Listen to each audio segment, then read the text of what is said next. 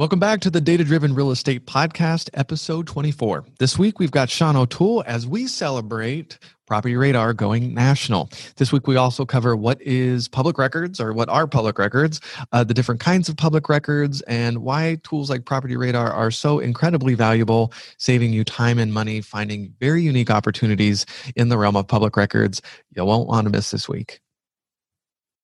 Welcome back to the Data Driven Real Estate Podcast, the podcast for real estate professionals dedicated to driving business using data. I'm Aaron Norris. Uh, today with Sean O'Toole with Property Radar, and November has been a very big month for Property Radar. We went national. Congratulations.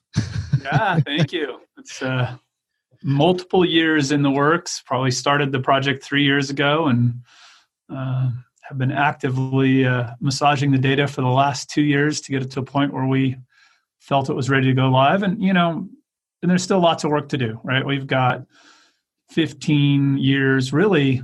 You know, I first started building a public records database in California in 2002. So, you know, 18 years of perfecting that data in California and two years in these 45 other states, you know, um, 11 years in Arizona, Nevada, Washington, Oregon. So, you know, it, it'll be a while before you know these other states are as good as what we have in California, but uh, we're we're still pretty excited about it, and and I think the last two years were well spent getting it to a place where where we're reasonably happy with it. What keeps you so motivated to keep investing resources in Property Radar? I mean, that's a long journey. Yeah, um, you know, uh, early on, right, I, I did see uh, kind of the foreclosure cycle coming. Um, and with the launch of foreclosure radar back in 2007 but even before that you know i kind of had this vision of creating um, a bloomberg terminal for real estate and uh, you know i was a little naive at the time about how hard or easy that would be right uh, the the you know what, what bloomberg really did is you know he provided this terminal that gave uh, traders and others in the finance space access to, you know, really up to the millisecond, you know, up to the second at least, uh, information on the financial markets, right? Um, so stocks, bonds, commodities, uh, money markets, et cetera. And I thought, God, that needs to happen for for real estate. Um, and then that also put me on just a, a larger uh, you know so that was that's where i started right? And um, I, I, think we're still a long way for that. And the biggest problem there is uh, you know really how public records are set up. You know in the financial markets it's you know large uh, you know entities but they're they're run with a purpose right? Like the nasdaq the new york stock exchange these commodities markets et cetera right? They they are financially driven. Um, public records, especially around real estate, comes from the county recorder, the county assessor, right? Uh, county GIS departments. And there's 3,144 county or county equivalents in the US. And, wow. you know, you're just never going to get, uh, with our current approach, you're never going to get all 3,144 of those to move forward, to modernize, to whatever. So, it's really hit and miss, and it's a much much harder problem than you know what Bloomberg solved so long ago. Yeah, and you know, for those who don't know, what is a public record? Yeah, so you know, the, the general idea behind uh, public records was to provide transparency, right? And um, you know, it, it, helps kind of it's kind of the bedrock of of democracy in my mind, and um, you know, a transparency and rule of law. So just ex- imagine, right, if, if we didn't have, if the assessed value of your home wasn't public record, right, then it would be very easy, and, and who the owner of the home, it would be very easy for, say, your county tax collector, which is an elected official, to give all of his buddies or her buddies, um, you know, a big discount on their property taxes right? Right. And themselves, right? And how would we know? We couldn't possibly know. Um, you know, we require lenders to record a deed of trust. The actual note you know that is the is the the loan doesn't get recorded but they are required to record this deed of trust that lets everybody know that hey bank of america has a loan on this property right mm-hmm. and mm-hmm. there's a benefit to bank of america in that you know bank of america gets to secure their position in that property, right? By recording that loan at that date and time, everybody knows that that's when their secured interest in that property happens. And if somebody else comes in and says, Well, I also have a loan on that property, well, you look at those dates and times in the recorder's office, and the person with the earlier one gets priority. Um, you know, same thing for uh, but in exchange for that, we also get some data from Bank of America, right? Bank of America has to tell us the loan amount and details about the loan. Um, there's an adjustable rate mortgage rider that says, "Oh, this is an adjustable rate mortgage. Here's the thing, the thing that it's tied to, and the rest." And um, you know, so it kind of keeps, it, it, you know, it keeps everybody honest, right? Um, or think about if you're a contractor and somebody says, "Hey, I'd like you to make these repairs to the you know these changes to the house. How does that contractor know whether or not that person is actually the owner and authorized right? Exactly. That's say, important. Modify this house. Like hey i'd really like you to tear down this house over here right? And here's 50 grand to tear down this house right? They roll up with the bulldozers and uh, you know that person didn't own the house. They just really didn't like the person who owned it. Oops. You know so uh, you know all of these things right? And, and the same thing with with court records and the rest right? They are what differentiate us from a banana republic. And yeah and, and it, they're important. And uh you know unfortunately a lot of people go you know worry about the privacy side.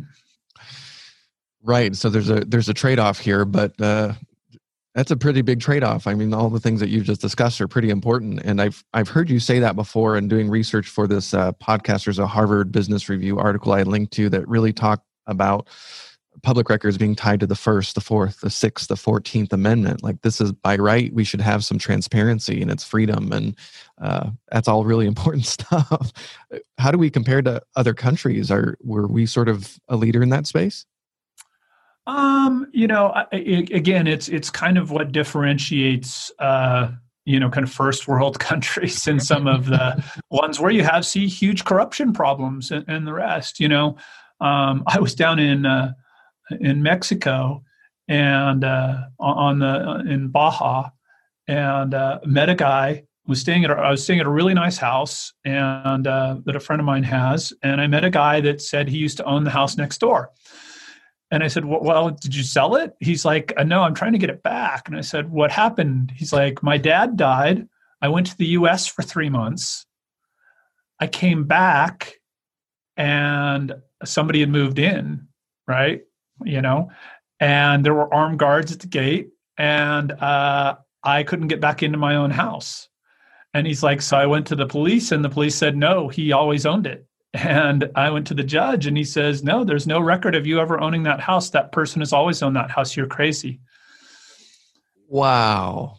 well, and, that that cements that concept real real easily. you know, and that, that can't happen really at our our county recorder, right? Um, you know, one of the things that really surprises people about public records, you know, is mistakes do happen, right? Like so um, there were lots of stories about uh, people that didn't even have a mortgage having their house foreclosed on, right? And when you dialed into that, what usually happened was like somebody made a typo, right? So there's like an assessor's parcel number and they reversed two digits and it tied it to the wrong property.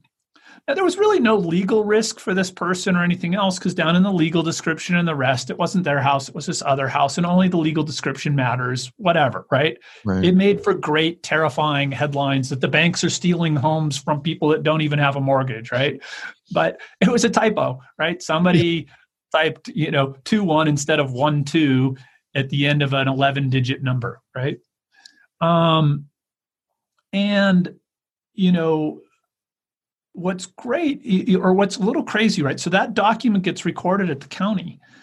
Well, once it's recorded, there's really no way to unrecord it, right? Mm-hmm. So a release will get, you know, recorded but it's kind of a bummer for that person who has the wrong APN because there's no way for them to go down and say, "Hey, remove this," mm. right? And so then they're kind of half stuck just explaining it. You know, no, that for, we didn't have a loan that wasn't on our property. Look at the legal description, and uh, but that's kind of how permanent these things are now. There is some, you know, there have been records removed under court order.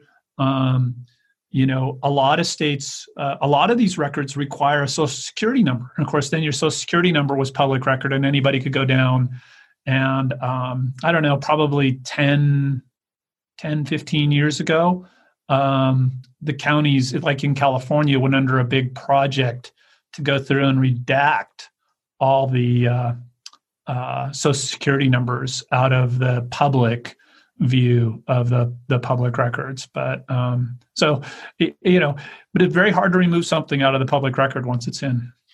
I think people don't appreciate uh all the work that goes into something like property radar because you, you know our, our public records free uh, absolutely right like well actually technically they're not even completely free right um, you have a right to access them however you know, like the county recorder, um, assessor, et cetera, does have the right to charge you for reasonable costs. So, um, or for costs of, of fulfilling your request. So, for example, if you go down to the county recorder and you want to get a, a copy of your mortgage, right? You can go view it online, typically for free in most counties, right? But if you want a copy and they're going to print it for you, they might charge you $2 for the first page and a dollar for each additional page. So a mortgage document that's 40 pages long, right, can cost you 41 bucks. Hopefully it's a really short document, but that's what not what attorneys like to do. So chances are it's probably 40 pages. Wow. And what kinds of different public records are there? You, you mentioned in the recorder's office, there's court records, property records. There's so many things.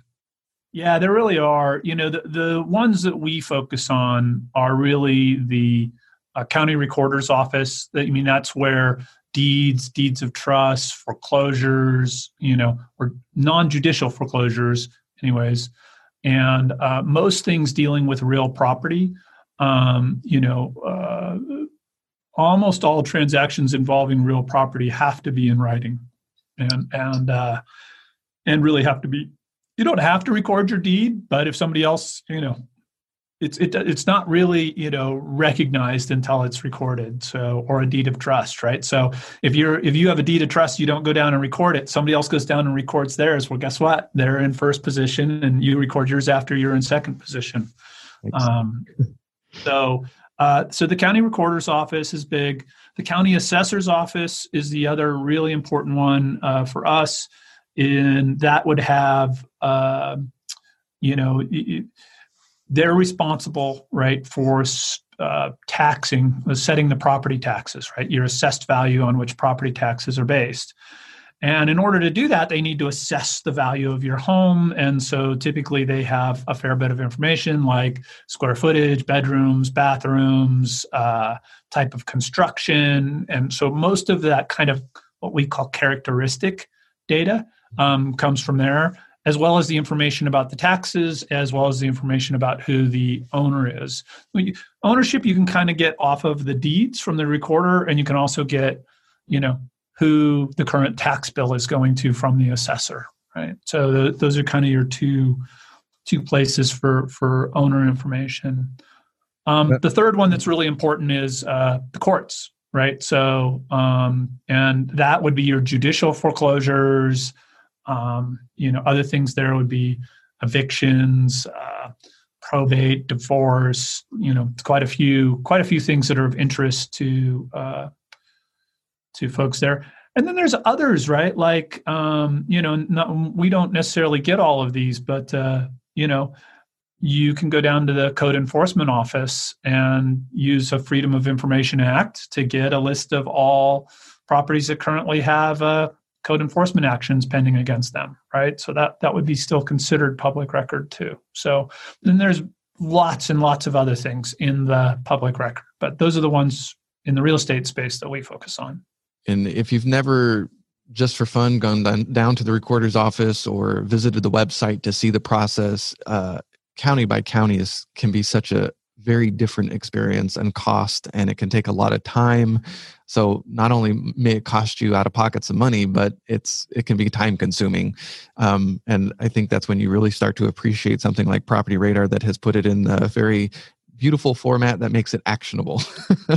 Uh, I, we always we always recommend to anybody who wants to be serious um, especially in the investor side right? Like our home services folks that are just using public records to find you know folks who need their services you know i don't think they need to go spend a lot of time at the assessor and recorder and really understand it. If you're a real estate investor and i'd say to some degree a realtor and you're going to be an expert in real estate if you haven't been down you let me put it this way you should go down and you should sit in your county recorder's office and try to look up all the documents on your property on a friend's property, right? On your client's property, and um, go through that process. And, you know, some initial really big surprises is nothing really at the county recorder's office is index, indexed by property, right? You mm-hmm. can't go down there and say, show me all the documents for 123 Main Street. We do that for you but you can't go do that really at any county recorder in the nation. There's a few where you can put in APN and it'll find some of the documents. But really, the only thing you can reliably search on is by name. So you start with the name of the current owner, right? And then you find where the prior owner gave it to them. And then you search that owner. And then you look for the the name before that then you search that owner right? And you you have to go through kind of by name and put this whole story together. And um, if you do that for a couple of hours right um, you'll definitely much better understand uh, the value of third party services that do that for you. Um, same thing with going to the county assessor's office you know requesting information on a property um, I also really recommend you go spend some time at like in the county maps, um, GIS and maps, and, and it, how each county organizes that and where that lives is a little different. Um, but going down and looking at the old subdivision maps and uh, the historical maps that underlie the property that you're on, you can find really interesting things. Um, I had a property uh, that I saw come up for sale. It was four 10,000 square foot industrial buildings. And uh, the, the asking price was very low, like half of what it should have been um, had they been individual 10,000 square foot buildings for sale because it was 40,000 square feet, right? You don't get very many owner users who need that many square feet. And it wasn't really of the quality and and stuff that and it was four separate buildings. So somebody who really needs 40,000 square feet wants a larger you know single building. They don't wouldn't want this project. And uh, so i called the broker and i said hey you know can i subdivide this and sell these four separately? The, the listing broker and he says you know the owner's been down to the county. We've been down to the county. You know it's such a bummer because this would be a tremendous project, right? We would sell this no problem for double the price if we could sell these four separately. And so, you know, never taking no for an answer, right? I go down to the county and I talk to the folks at the county, and they're like, there's no chance, you're no way you could ever subdivide this parcel. Okay. And so, still not taking no for an answer, I go down to the map room. And guess what I find in the map room? What? An old subdivision map and there was actually six parcels. Yeah. Now the lines weren't exactly where I needed them, but the county can't stop me from doing a lot line adjustment the same way they can stop me from doing a split. I already had the parcels. The property already had the parcels. So all I had to do was move the lines, which is wow. like 1500 bucks and you know, I have to have a hire an engineer to draw up the the new uh, things. So for less than five grand, I took bought this project, divided it into four separate properties, and sold them off individually for more than double the uh, price. Uh, I have I have quite you know the uh, broker and I have stayed friends ever since. I haven't talked to him a little while now, but we've stayed friends ever since because he was just so amazed I could do that. And I can't imagine what the uh, prior owner is thinking. Just by going down there, I wouldn't have never have thought, I've had to deal with the building department like that. We had a, had hired an engineer for a number of years, and they were going back and forth with the building department. And they finally put together a group of people together. I'm like, the new rules that you put in place since I've owned this lot is you want $500,000 worth of infrastructure. What would you do? Because none of that's going to make sense. They're like, oh, just change the lot line to go this way and have the, the exit on this side of the street and it doesn't trigger any of that. And it was 20 minutes and it was just by having a conversation. So when you get no, it's such a great, that's gold. I never would have thought about going to the GIS department though and looking at that. And that means that the county maps, yeah, maps yeah, yeah. Uh, that they aren't doing that. That's crazy. Wow. I have well, never been. Their, it's not their job to, you know, go do deep research for you, right? Like based on what they see in the current map, there's one parcel and their rules don't allow for a lot split, right? So it just was that, it was that simple. And, uh, but when i you know uh, this was another thing we used to do in um, like in in a lot of towns you'll see these maps right and you'll see a parcel and you'll see these dotted lines right because originally that subdivision was you say 25 foot by 100 foot lots right was how it was all subdivided right? right. And of course that's not how any of us live. We're not living in row homes right? So you know most of these lots have been you know people would buy three or four. And you'll see this on the map because it's really obvious because you'll see these blocks that are you know of divisions. Like you'll see ones that's a two wide then a three wide then a four wide. And you can just physically physically tell that oh that one's half the size of that one. That one's you know three quarters the size of this one. And um and uh, so when you see that you know that there's these underlying 25 foot lots. So we would buy um, properties that had a, a house and then had vacant land, right? So they basically did the yard off the side of the house, right? Mm-hmm. And you know, as somebody they were wealthier, so they bought more of these original lots, right? And but we could come in and you, when you found that, you would just buy the property and then you would just simply deed by deed. You just change the legal description to be this side or that side, right? And there's no APN right? And so you, in on the deed you put a portion of APN. You know, if you go down and you ask the county, "Can I split this lot?" they'll say no.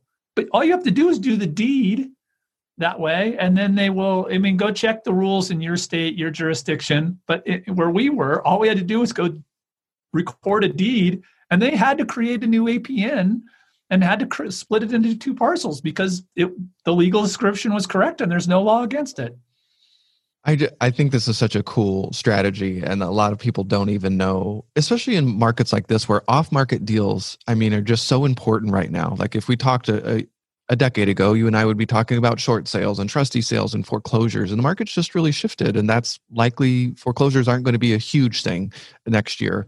Um, so th- this is solid gold. How did you get curious about this stuff? I mean I don't think anybody wakes up and goes, you know what, I need to learn about public records. That sounds really interesting. uh, well, I am. I do have a curious mind, right? Like, so that that does help. Um, and I did have a background in tech, and so having been in three tech startups where we're trying to use technology to solve problems. Um, you know, other people's problems. That's what I was doing when I was in Silicon Valley that when I happened into real estate investing after the dot com crash, you know, it was only natural for me to use my tech skills to try to solve, you know, my own problems. And because I had a natural curious mind, you know, I started taking title officers, not the escrow officers, not that they're not nice people and you can't take them to lunch, but go take title officer to lunch, right? Mm-hmm and I would learn about title and I would learn about the issues that come up and the challenges they face in, you know, because the title officer is who writes basically the insurance policy that this person that's selling you the home actually owns it, that there aren't any, you know, uh, there aren't any claims against that property when you buy it other than the ones that are in their title exceptions right? And so you can look at this property and go oh okay this is a safe thing for me to purchase well the stuff that they deal with right from fraudulent signatures to mm. you know uh, unclear legal descriptions to all kinds of, of crazy stuff. I mean uh, if you're a real estate investor and you don't have a good friend who's a title officer you're making a mistake um, in my humble opinion and and realtors too right? Like it's something you the more you know about that stuff the more valuable you will be to your clients I remember growing up with uh, dad in um, where he was paying several thousand dollars a month for every county that he was interested in buying foreclosures in. Um, right. So the, the data about the courthouse SEP. So when when you came on the scene and all of a sudden it was under a hundred dollars a month, I mean, you really disrupted the data, the, the real estate game. Um, I mean, it, it's yeah. It, you you could easily argue that I made a huge mistake there, right? So even like uh, in Texas, Roddy's foreclosures, which is really good, and kind of did what we did in California there in, in Texas. Um, you know, uh, their prices are significant, right? It's more like hundreds of dollars per county, or you know, I, I don't know exactly, so don't get mad at me, uh, Roddy's, if I get that wrong. Uh, but it, you know it's very expensive. And um, you know so for our trustee sale investor customers i remember early on i had a customer say look i i let two people go that used to track you know four counties for me and i replaced it with your $50 a month service. I'm like whoa you know that's not necessarily what i was going for. Um, you know so he cut his cost from like $4000 a month to $50 a month. And so clearly i was leaving way too much money on the table, as it were. And honestly, you know, uh, I, think that was probably a mistake. We probably should have charged a lot more. But I just had the one application, and I also wanted to make it affordable for realtors. And you know, realtors are still like, "Oh my gosh, fifty dollars a month—that's as much as I pay for the MLS." And I'm like, you put all the data you're into the MLS yourself. Like it's just a piece of software. Like it is it's terrible software. Like it should cost you five dollars a month. The MLS should, right? Should the actual software.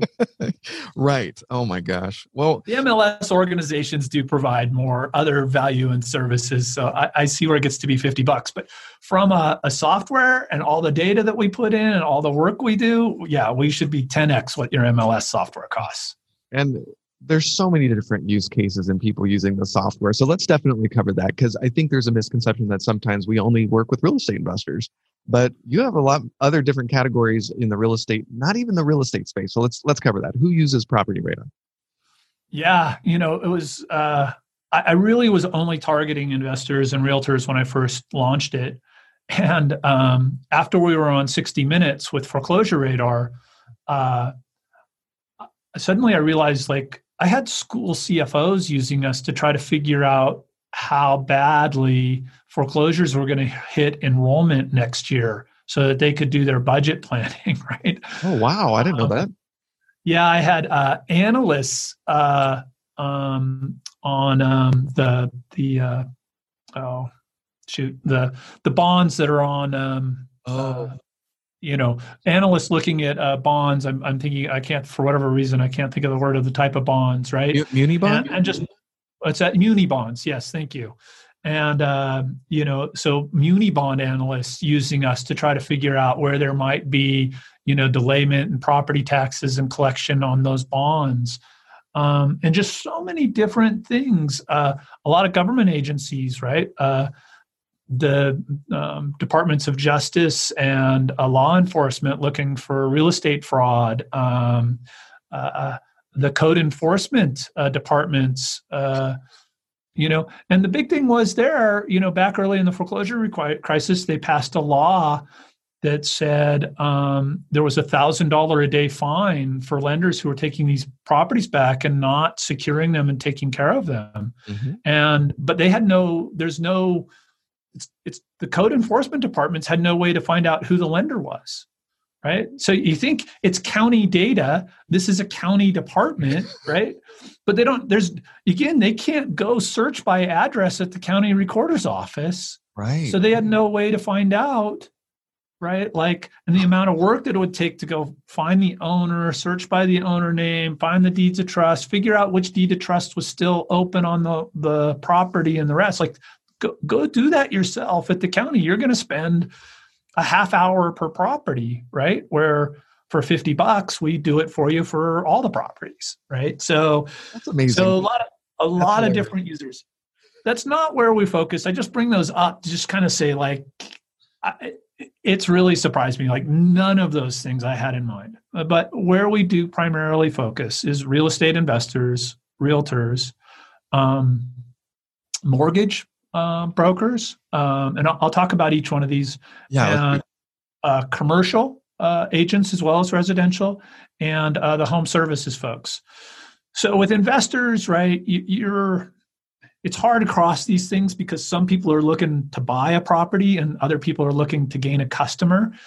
And uh, for investors, they really have a hard time when we talk about the seller as a customer, right? But if you think about it and what you're selling, you're selling, you know, an, an opportunity for your customer to easily and quickly sell their home, right?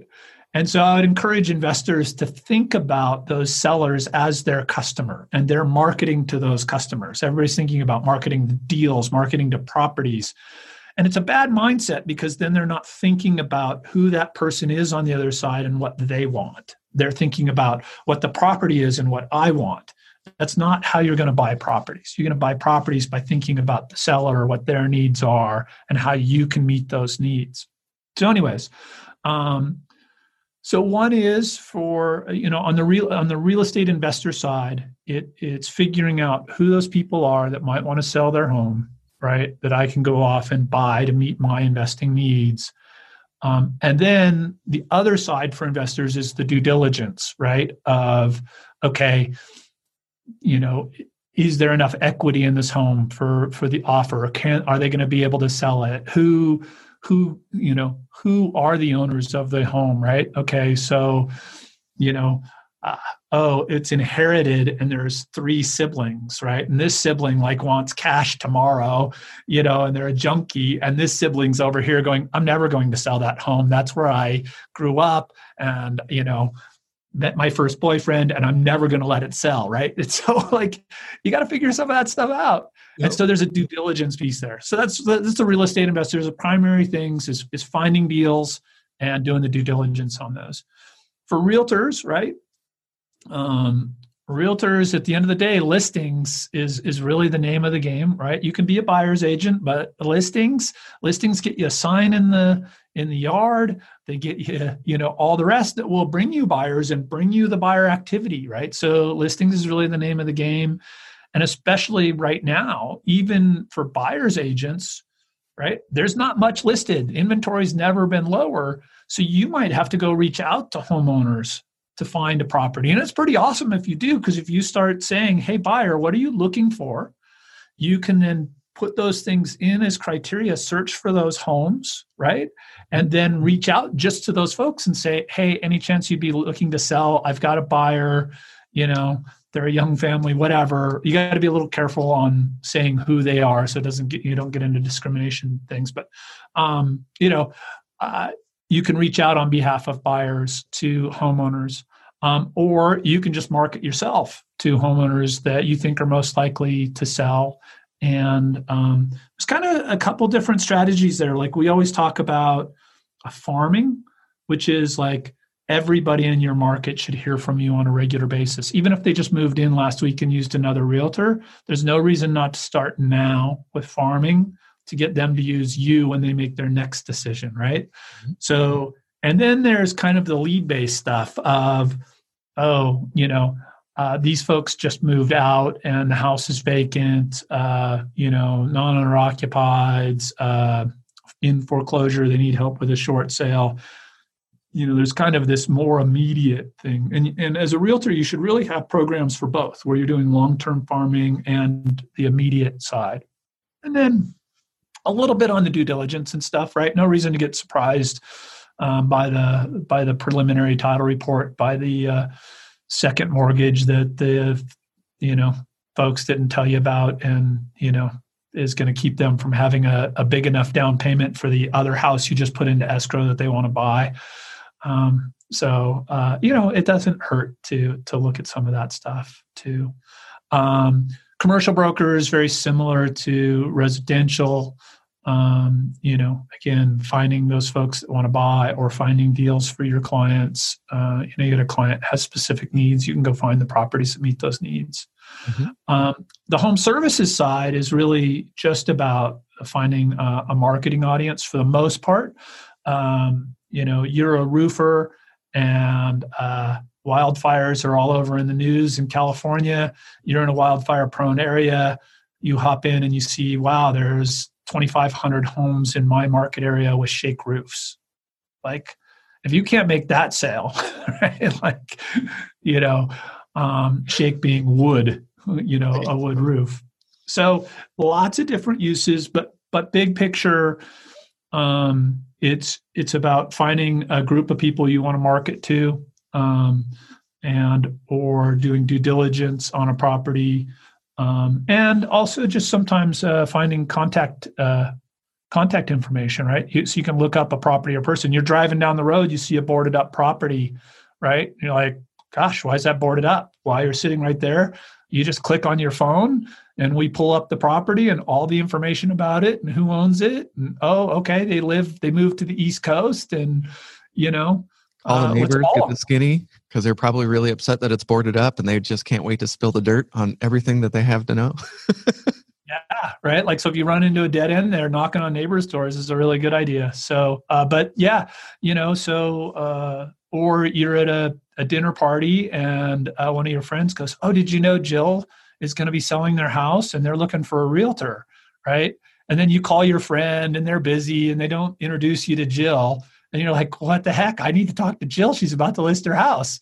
And so you go look up Jill and, and her last name, you find her and reach out and say, Hey, Jill, I was talking to Jan at the, uh, at a dinner party the other night and she mentioned you're thinking about selling and I was wanted to see if I could offer any assistance right? Always be um, closing. always be closing. always be looking for those opportunities. And you know, ideally, Jan introduces you, but if she's not, if she doesn't, what are you going to do? Just walk away? Like, make it happen.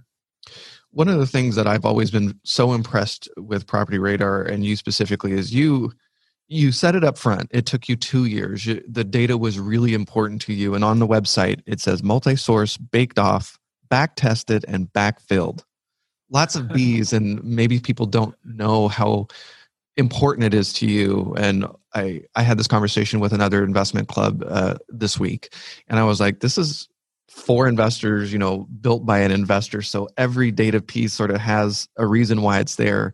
But let's talk about the the bees. What, what does that mean? All those different words. Yeah well uh, prompt me with each one and uh, multi-sourced multi-sourced.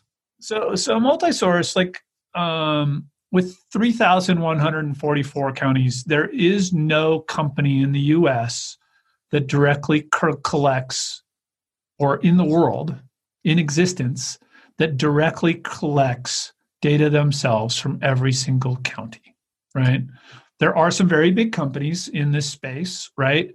and you'll, find that it's kind of a incestuous group like these guys do really good over here so they sell that to these guys these guys do really good over here so they sell that to these guys and so um, but even in a lot of counties though you do get uh, some of the big guys that say you know i don't like the way they're collecting it i'm not going to buy it from them and so we're going to because la county right like most folks collect LA County themselves because they want to do it better. They have their unique things, right? Whatever. LA County is the largest county in the United States.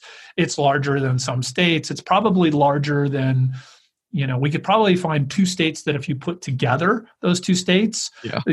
There's more property and more property value, maybe even three or four states you could put together, and there's more property value in LA County. Um, so, uh, you know, in important counties, you'll find that there's multiple sources, right? And there's also issues where, from all of the sources, nobody gets it in a timely manner. Uh, Alameda County, I'm just picking on California counties here because those are the ones I know the best, is, is notoriously hard to get data in a timely basis from. And so if we bought data from one of the big providers uh, for Alameda County, um, we would get the data after the foreclosure occurs, right? Because uh, from a notice of trustee sale to the first auction date, it's only 21 days. And there's almost nobody that reliably gets data for Alameda County in less than 21 days. So we have to go there and collect that data ourselves. But then we also buy data, you know, so that later on we get that second look and we can compare the two and go, oh, shoot, we missed a, a document or whatever, right? It's human processes, things happen. So we multi source. Keep going. Okay. What is baked off? Um, baked off means uh, that we, when we're looking at sources, we bake them off against each other. So we go through and we say, okay, let's take a thousand records, 5,000 records, and compare them right? And look at how the data compares between these two sources and um, make sure that that you know and we'll we'll bake it off against when we go collect data at the county ourselves we'll bake ourselves off against another another person who's collecting that data and, and we'll learn from that and sometimes, you know, that learning will be okay, but this is so much less expensive over here. It still makes sense, but let's put in some rules in place to fix these things that we learned, right? So, um, or you know sometimes maybe leverage artificial intelligence here's what it should look like here's how it's coming in okay we can fix some of this stuff Ooh, you know automatically so right like so you're constantly looking for those those opportunities to uh, get the best cost, right? And get the best quality. And uh, sometimes the best quality costs more. Sometimes, though, you can get the best cost and apply systems to get as good or better quality at a lower cost. And we're constantly trying to figure out how to do that. This might be a good point in time to talk about. You talked about how many counties. On, I do want to get the back tested because it fits right into this. Okay. Right. And back testing is where we compare that source back to the county and back to the original document right so so now we've looked at these two sources and we can see who does a better job. But what really matters is how does it look back against the actual document at the county? And so that's that's kind of completes that whole circle. And we have a whole research team that does nothing but that all day. And you know customers will come in and say hey this this this is wrong. And then we'll they'll go look at it and go oh yeah that is wrong. And then they'll a correct the record but then b keep track of those things so that over time we can improve our rules and improve these this data ingestion process and collection process to hopefully one day have the best data out there you mentioned briefly the number of counties so there's over 3100 how many documents and notices are we talking about? Oh, you know, the county recorder's offices, you know, we have over a billion in our uh, database. And, there's a lot more than that out there, right? We only go back so far, you know. And we've got at propertyradar.com slash coverage, you can go see kind of our start date. We're still filling some of that in for some of the uh, the uh, counties. It's a little hard, right? Because um, inevitably as we're collecting data from all these sources maybe we'll get some I mean, we've got we've got records in our database that are from the 1800s but that doesn't mean that i've got every record from that year through today. So what we try to do on our coverage page and it's more art than science is try to say here's where here's the date from which we start having complete records mm. for the thing that we're tracking right um, we may have records earlier than that date, and because they usually ramp up right over a period of time where you go you go from nothing, then suddenly you're getting something. But it's it's clearly not every sale, you know, or every mortgage that happened in that county that that month that year, and then you'll see it ramp up to our okay. Now we've got pretty full coverage. Wow, and and the finally, what is backfilled? Um, backfilled means that if we get a source that is uh, missing um, data or missing records, we'll go out and manually backfill it. Right. So we're constantly trying to test against the county, and then if we we see that there's a hole or something missing, we'll try to go backfill it and and add it back in. Again, 3,144 counties, each is different. Some we can go online. Like Maricopa County in Arizona, I can go online. Not only can I really easily search for documents, but I can actually get the document image, right? Mm-hmm. In California, there's not a county that has their document images online, at least not for free, right? So uh, it, it, you know, all of these things I'm talking in generalities, right? It, it comes down to to a, a plan or a methodology for each of those 3,144 counties. Well, congratulations. That is a huge feat in knowing how seriously you take data. That uh, that's I know how much work went into that. What are some of the uh, the new things in national that uh, what's new? What's new? Um, well, we added uh, quite a few criteria. Um, you know, a lot of stuff like you know construction type and and you know roof type and you know stuff like that. There was there was there was some fields that you know have been around and, and that we just hadn't yet made available. So uh, um, I, don't remember exactly how many we added, but we added quite a few new uh, fields, both in the display and in our search criteria. Um, the biggest new thing, though, probably just because of our history in foreclosures, is judicial foreclosures.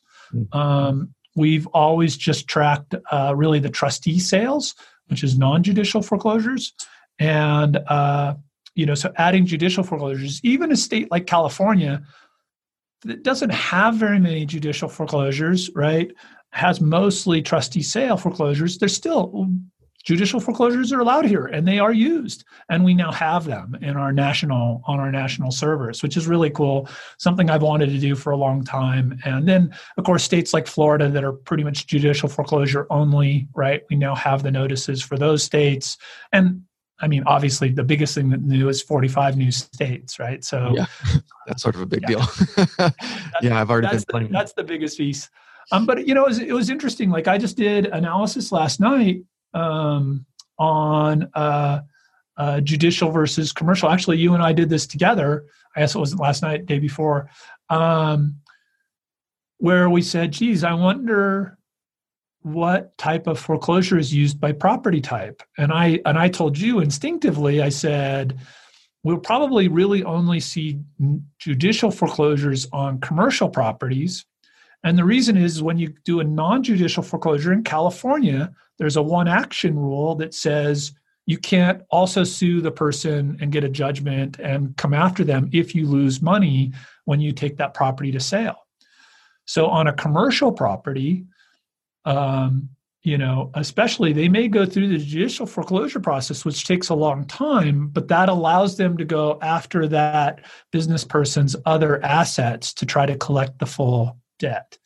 Um, and and then we ran the analysis, and sure enough, it was like the majority of judicial foreclosures were commercial, you know, industrial, ag, et cetera, properties. And what was it like ninety 7% of residential properties were were uh, non-judicial trustee sales.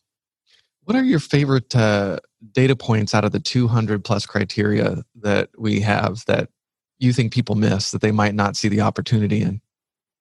Oh boy, you know it's so use case specific, right? Like I love uh, you know we talk a lot now about like uh, cooking with data and like how these criteria are your spices uh, that allow you to make a great list. And you know our quick lists are like recipes um, that you can follow and uh, and the rest. And and i would say that you know one of the things i am probably most proud of is is those quick lists right? And i would encourage everybody to be careful about just using them as they stand. Um, we do see this a lot in products where and and with gurus they're like you have to buy this xyz list say vacants right? You have to buy vacants. And um, you know and they go sell vacants to everybody right? And it's a hundred dollars for a vacant list in your county. Like this is one of our 200 criteria right? And and so they go you know promote the heck out of this this thing. And like you know i see it comes up in my facebook feed. I see google ads. It's like vacants the hot new list. Well what happens every time with that is as soon as you do that everybody in any kind of reasonable market starts getting 10 15 20 people calling them on every vacant list right? And so when we do these quick lists, historically they're good you know non-owner occupied if you're in an area that doesn't have very many uh, uh, you know absentee owners if you're in an area that doesn't have very many other investors doesn't have a lot of uh, people out there hustling looking for deals you can probably use a standard absentee owner list and do really well mm-hmm. right but if you're in the other 85% of the country, right, where there is some competition and stuff, there's probably five people mailing to that list already. And they're all saying the same thing with the same yellow postcard you know you know we buy houses right and blah blah blah. And they're not focused on solving the person's problem other than just maybe we'll buy your house right? And uh, so I love these quick lists that we put together because they're a great training thing. If you go through each of those quick lists for your industry, whether it's home services or investing or whatever, you're going to get a bunch of ideas about criteria that can be used and how to use them. And you can even combine the quick lists, right? And this is the, you know, a company came out and they said, oh, we do list stacking, right? And so you, I buy a list over here, I buy a list over here, and then I put them together and I look for people that are on both lists. We just call that criteria, right? You add this criteria, you add that criteria, and you have a you have a list that does both, right? Like you don't need to to like get in the import export business and data munging business to like add two criteria. Oh, I'm looking for people who are in foreclosure and where the house is vacant, right? Like that's just two criteria, just add them and but that's a unique story, right? That's a different problem, a different thing that somebody needs than, um, you know, something else. Somebody who's in foreclosure with equity is very different than somebody who's in foreclosure and underwater, right? Um, somebody is in foreclosure on a rental, absentee owner, versus somebody who's in foreclosure on their primary residence is a very different thing.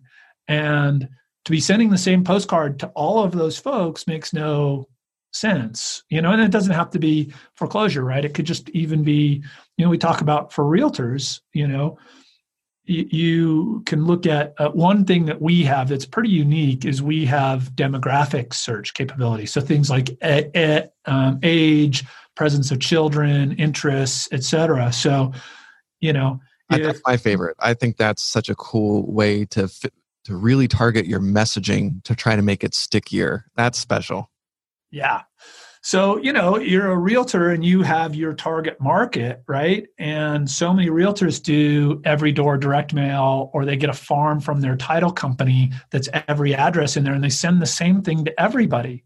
But let me ask you, should you be sending the same postcard with the same message to somebody who's lived there for six months as somebody who's lived there for 20 years, somebody who has equity and who doesn't have equity, somebody who is retired versus a young family, right? So, so like those people all have different needs, right? Uh, the person who's uh, in their retirement ages, right, maybe thinking about selling and, and downsizing. Somebody with young children may be thinking about school districts, right? Like, so you know different messaging based you know uh, around that. We call that segmenting and so you should segment your farm. We make that super easy. You can't do that with every door direct mail. You can't do that with your title company.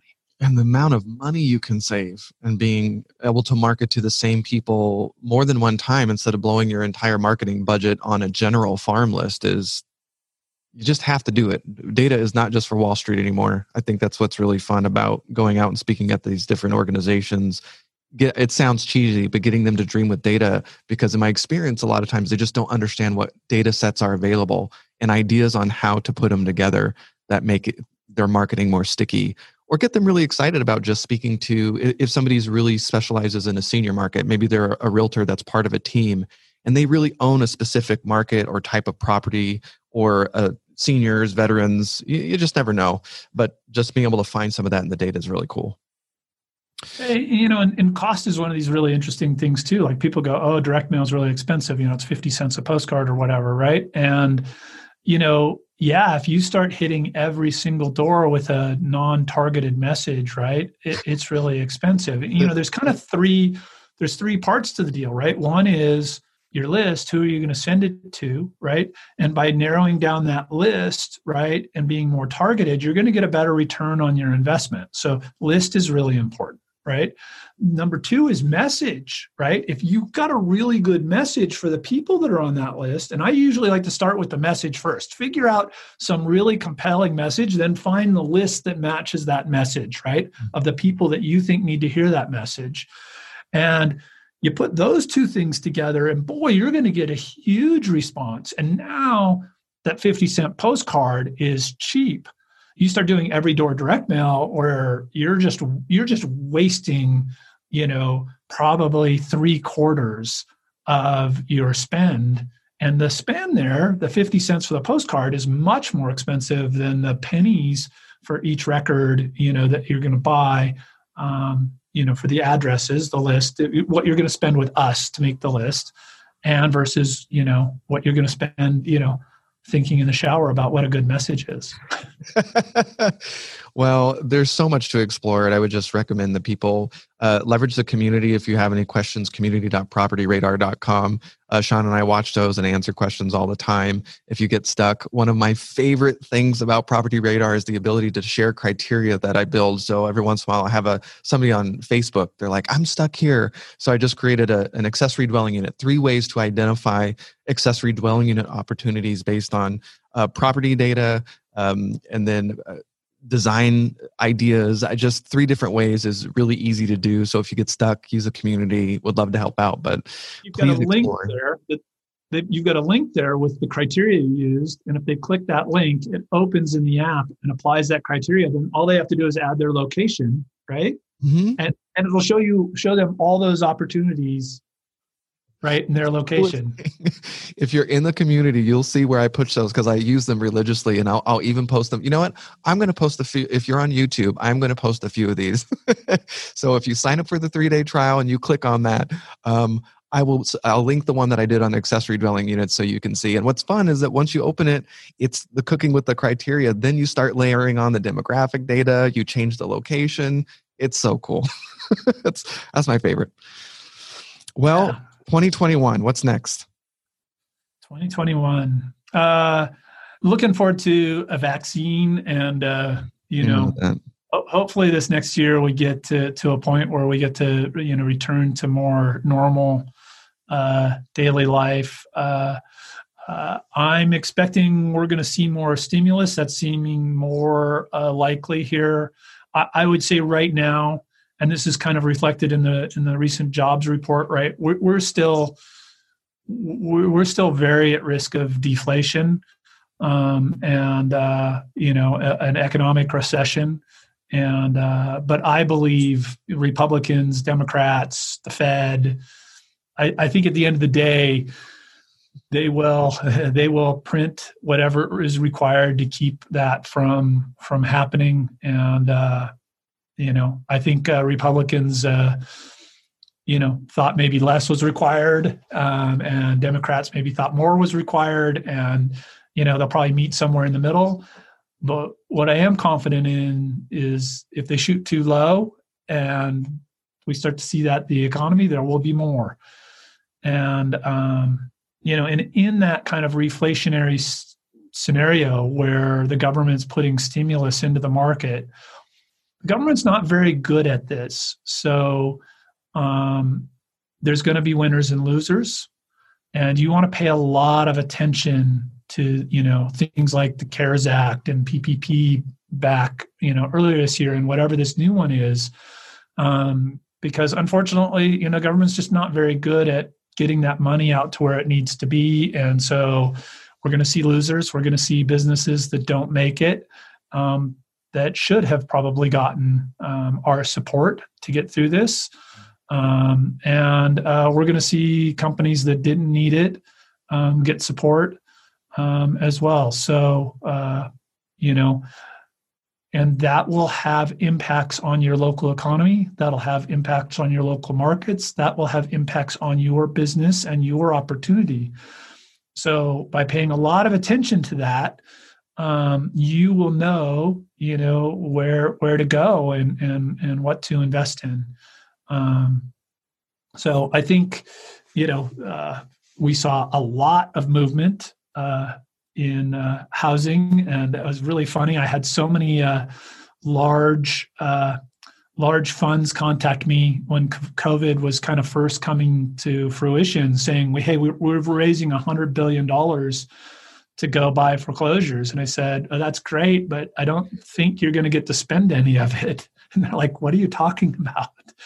And, uh, you know, looks like at least so far I'm right, but you know, it's still there's a lot of people in distress, a lot of people who can't make their their payments with the uh, with the jump in cases that we have right now, the coming lockdowns. We may see a pretty big lockdown here in California here just in a couple of days. Yeah. Um, that could get that could get worse again, and you know there's a lot of people in in distress. So, um, well, it's a you know watch the stimulus uh, is is what I'd say because that'll tell you how much st- distress we'll really see on the backside. And when we print this much money and devalue it, asset prices tend to go up.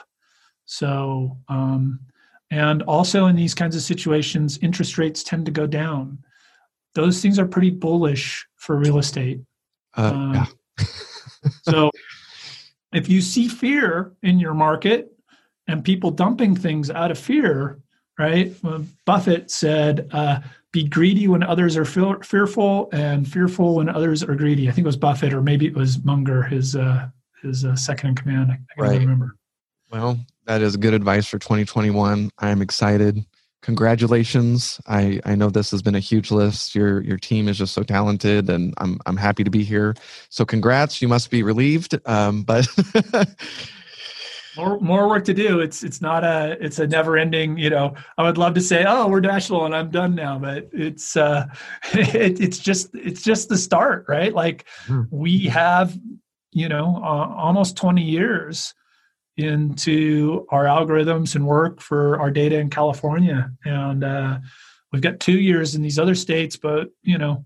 Um, I expect we'll still be finding places to improve you know 10 years from now. And you know really uh, uh, and our customers are a big part of that. Uh, you know we want you to let us know when you see things you know public records are never going to be perfect. So actually this is something we didn't talk about and i think we should take a, a minute to explain it right is we get people that come in and they go look up their house and they go oh the bedrooms are wrong or oh you know it it's showing my home equity line of credit as part of my debt. Um, well, we don't have access to credit data. We don't know what the balance on your home equity line is. So it might be zero, but we're going to take that worst case scenario and assume you've used your entire home equity line of credit.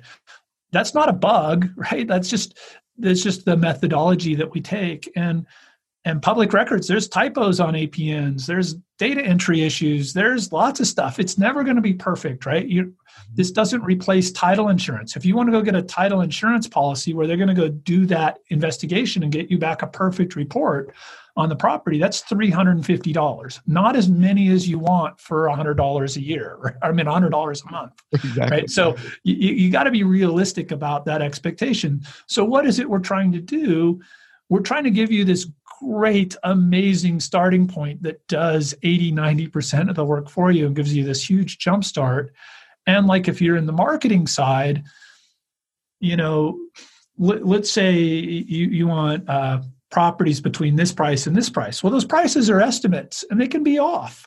But if you put between this price and this price, right, we're going to miss a few properties that should have been included, right? And we're going to include a few properties that shouldn't. But if there's 20,000 properties in your market, right? And you can narrow that down to the 500 most likely, right? And we include 20 or even 50 that are wrong and we miss 50, right? You're still that's 450 people that you're marketing to instead of 20,000. And yeah. that still makes you so much more efficient than marketing to everybody that you know it doesn't you know it, public records aren't perfect. If you're looking for perfect, you're not going to find it. There is not a vendor, a product, anything in the market that is perfect when it comes to public records. So that's that's a really important thing to uh, to understand. And if you come in with that right mindset, we can make you so much more efficient and help you grow your business so much faster. Um, it, it's especially for everybody in the home and real estate services related businesses. Public records give you the opportunity to know every potential customer by name, right? And to focus on those that most need what you have to offer that is such a gift for our industry that other industries don't have. They have to rely on a radio broadcast to everybody where 90%, 95% of their dollars are wasted on people that don't care. We don't very have to expensive channel. yeah, I mean, we don't have to do that. We can be very targeted on just the folks that are the right fit, um, that where we offer real value and real service to those folks and they need us whether they know they need us or not yet. So it's it's a huge benefit to this this industry and uh, i encourage everybody whether they use property radar or something else or go down to the county and do it themselves to take advantage of it Yes, and there's a, a free three day trial. If you have not played, please uh, give it a try, especially as we go national. Please uh, use support. Uh, Kim and the support team is really great and a great way to plug in and not get lost and use the quick list and the community. If you have any questions, Sean, thanks for being here today. Congratulations. Big, big moves in 2020. a bright spot of 2020.